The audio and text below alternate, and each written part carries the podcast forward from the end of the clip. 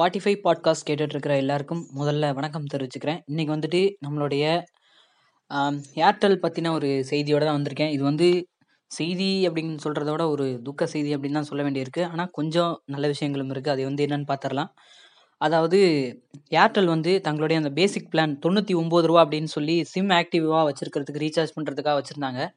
ஆனால் இனி வந்து அந்த தொண்ணூற்றி ஒம்பது ரூபா அப்படிங்கிற பிளான் வந்து கொஞ்சம் கொஞ்சமாக கட் பண்ணப்படும். இப்போதைக்கு ஒரு இரண்டு மாநிலங்களில் இந்த தொண்ணூற்றி ஒம்பது ரூபா பிளானை கட் பண்ணிவிட்டு அதற்கு பதிலாக நீங்கள் வந்து கண்டிப்பாக உங்களோட சிம் வந்து ஆக்டிவாக இருக்கணும் அப்படின்னா ஏர்டெல் கஸ்டமர்ஸ்க்கு யாராவது வந்து செகண்டரி சிம் யூஸ் பண்ணி இந்த அந்த சிம் வந்து ஆக்டிவேட்டில் வச்சுருக்கணும் அப்படின்னு நினச்சிங்கன்னா அந்த தொண்ணூற்றி ஒம்பது ரூபாய்க்கு பதிலாக நூற்றி ஐம்பத்தி அஞ்சு அப்படிங்கிற அந்த பிளான் தான் எதுவுமே ரீசார்ஜ் பண்ணுற மாதிரி இருக்கும். இப்போதைக்கு வந்து அது வந்து எல்லா இடங்கள்லையும் செயல்படுத்தப்படலை. குறிப்பிட்ட ஒரு ரெண்டு சில பகுதியில் தான் செயல்பட்டுக்கிட்டு இருக்காங்க.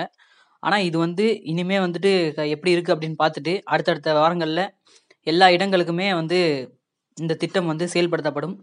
ஏர்டெல் கண்டிப்பாக உயர்த்திட்டாங்கன்னா அதுக்கு பின்னாடியே நூல் பிடிச்ச மாதிரி ஜியோ வோடஃபோன் இவங்க எல்லாமே உயர்த்திடுவாங்க ஸோ என்னவாகுதுன்னு பார்ப்போம். நன்றி.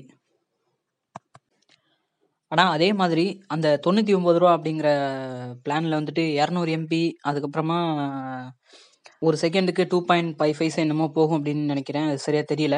அந்த மாதிரி தான் கொடுத்துருந்தாங்க. ஆனால் அந்த நூற்றி ஐம்பத்தி அஞ்சு ரூபா பிளானில் வந்து பார்த்தீங்கன்னா ஒரு மாதத்துக்கு மொத்தமாக இருபத்தெட்டு நாளைக்கு ஒன் ஜிபி கொடுத்துருவாங்க. அதே மாதிரி முந்நூறு எஸ்எம்எஸ் கொடுத்துருவாங்க. அதில் கொஞ்சம் சந்தோஷப்பட்டுக்கலாம். நன்றி.